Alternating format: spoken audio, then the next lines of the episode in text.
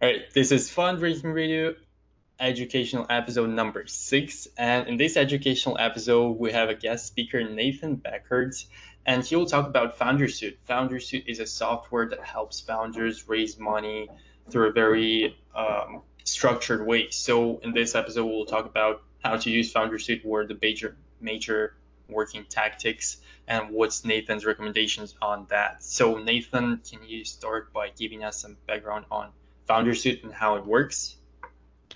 Yeah. So, you know, if you heard me talk a little bit in episode one, my background has always been fundraising, and I had this business called Venture Archetypes. We were consulting to business to startups raising money, and we would often uh, build an investor target list for clients. We'd do their pitch deck, their model, then build them an investor list, then put it all in a Google spreadsheet to track all the discussions they're going to have with with investors. And we had this epiphany moment like, let's turn this into a proper software tool that will help you do that. The spreadsheet usually gets messy after about two weeks of fundraising, right?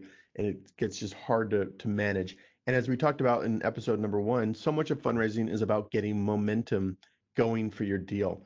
And it's hard to get momentum going if you're running like a sloppy, inefficient funding process. So that's kind of the original idea behind FounderSuite. Let's build tools that manage this process more efficiently, that help you get that momentum going, and that really let you execute on a fundraising just like a sales process. So, you know, we, we've structured it with that sales process in mind. We've got an investor database that helps you build that target list of investors. And, and I don't tell founders ours is the only tool you'll use. I tell founders do some searches within Founder Suite in our database. We've got 140,000 investors. We've got angels, VCs, family offices, corporate VC, fund to fund, even some private equity and lenders. But I tell founders, you know, start there. We've got good stuff. Also look at Crunchbase, run some searches on like similar firms, see who funded them. If you've got PitchBook, take a look at that. You know, it usually AngelList is another source to sort of build that funnel. Um, but then once you get that target list, you've got to manage it all. So that's where the CRM in our system really comes into play. Um, one of the the tips, I guess, I tell a lot of founders is think of fundraising as a team sport. If you've got advisors or mentors or even your co-founder that's going to be involved, get them into the account with you uh, working on your fundraise, and so we facilitate that as well. Um, nice. So let's let's talk about since this is a very structural like structured approach to fundraising. I like it. Let's do this interview very structured as well. So first part of it is going to be how should you start using FounderSuite? What's the first step after I register? After I get the, the you know some yeah. of the big plans? What's the next step that I should do?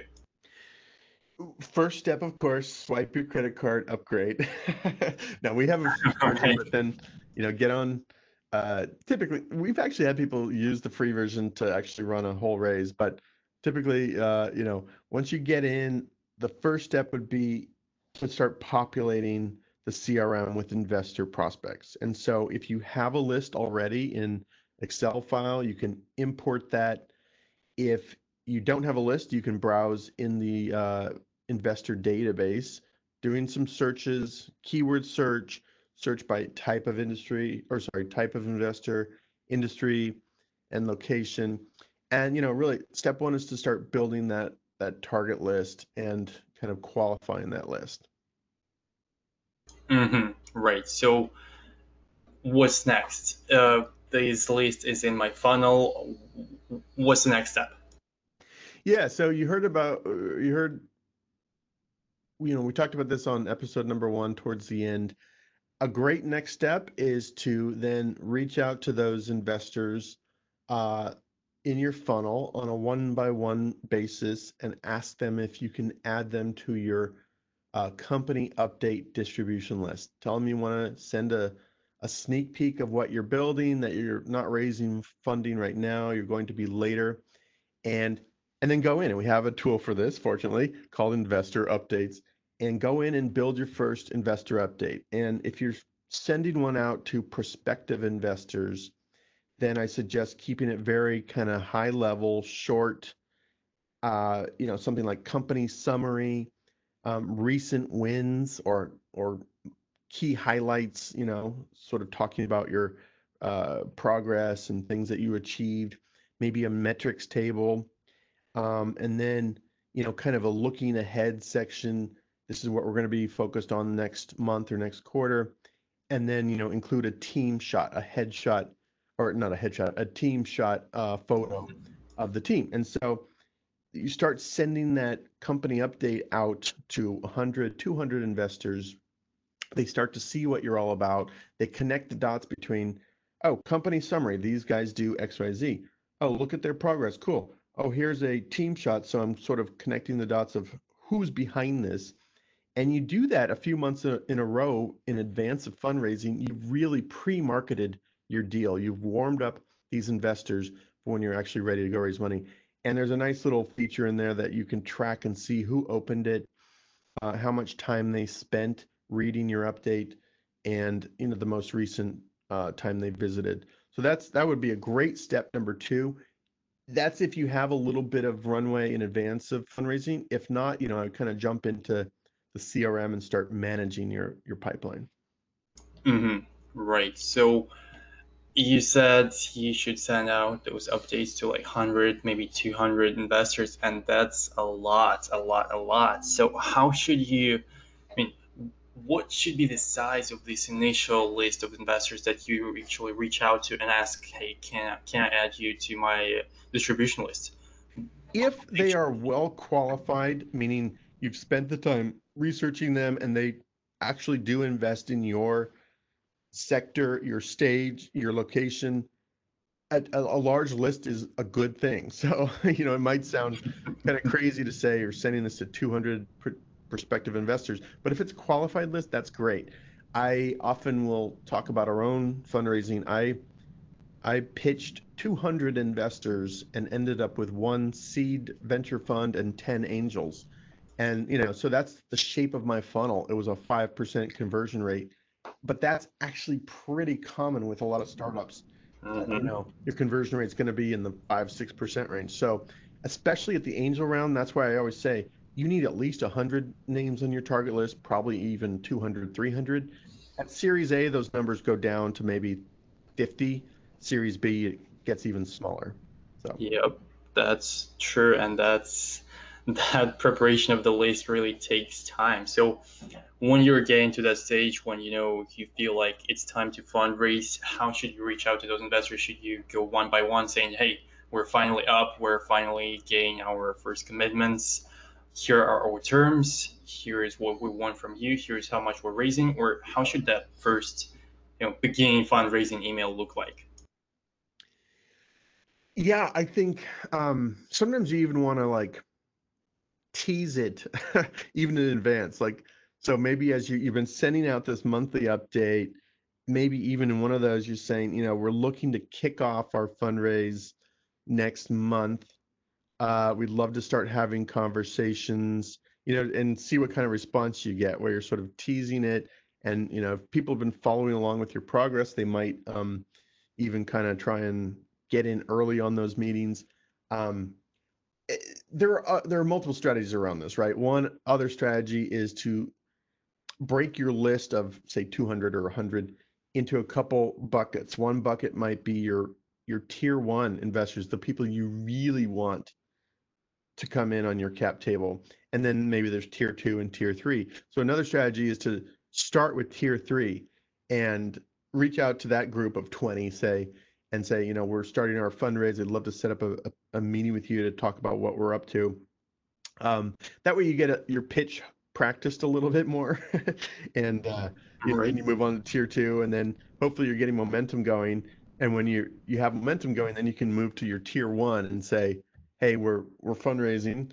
I've already got like three term sheets. I'd love to meet with you though, cause you've, you're my top choice to come in, right? It's pretty powerful. So that sounds really, really powerful. That's true. So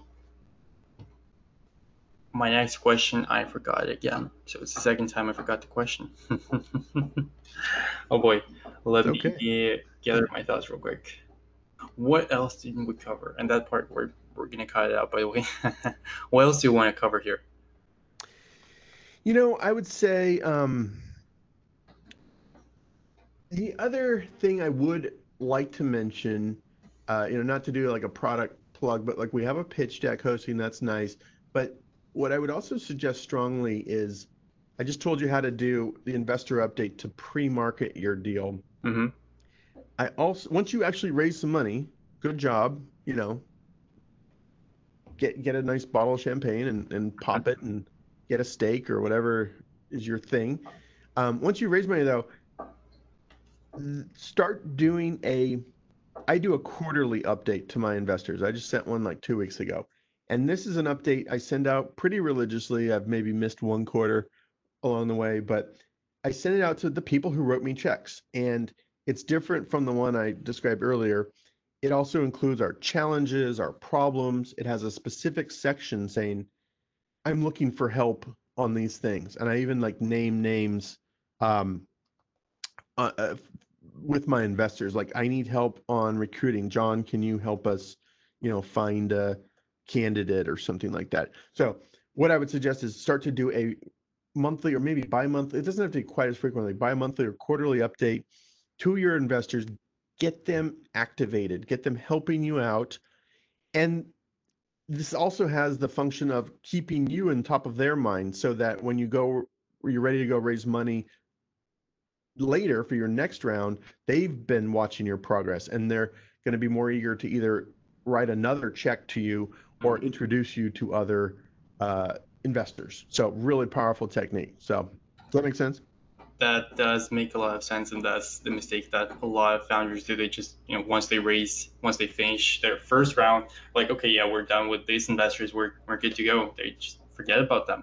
And it's not yeah the nicest thing to do. So don't do that mistake. And that's great advice from Nathan. We will wrap it up here at this point. Our sixth educational episode. Hope this one was helpful. And thanks a lot, Nathan, for participating on this one.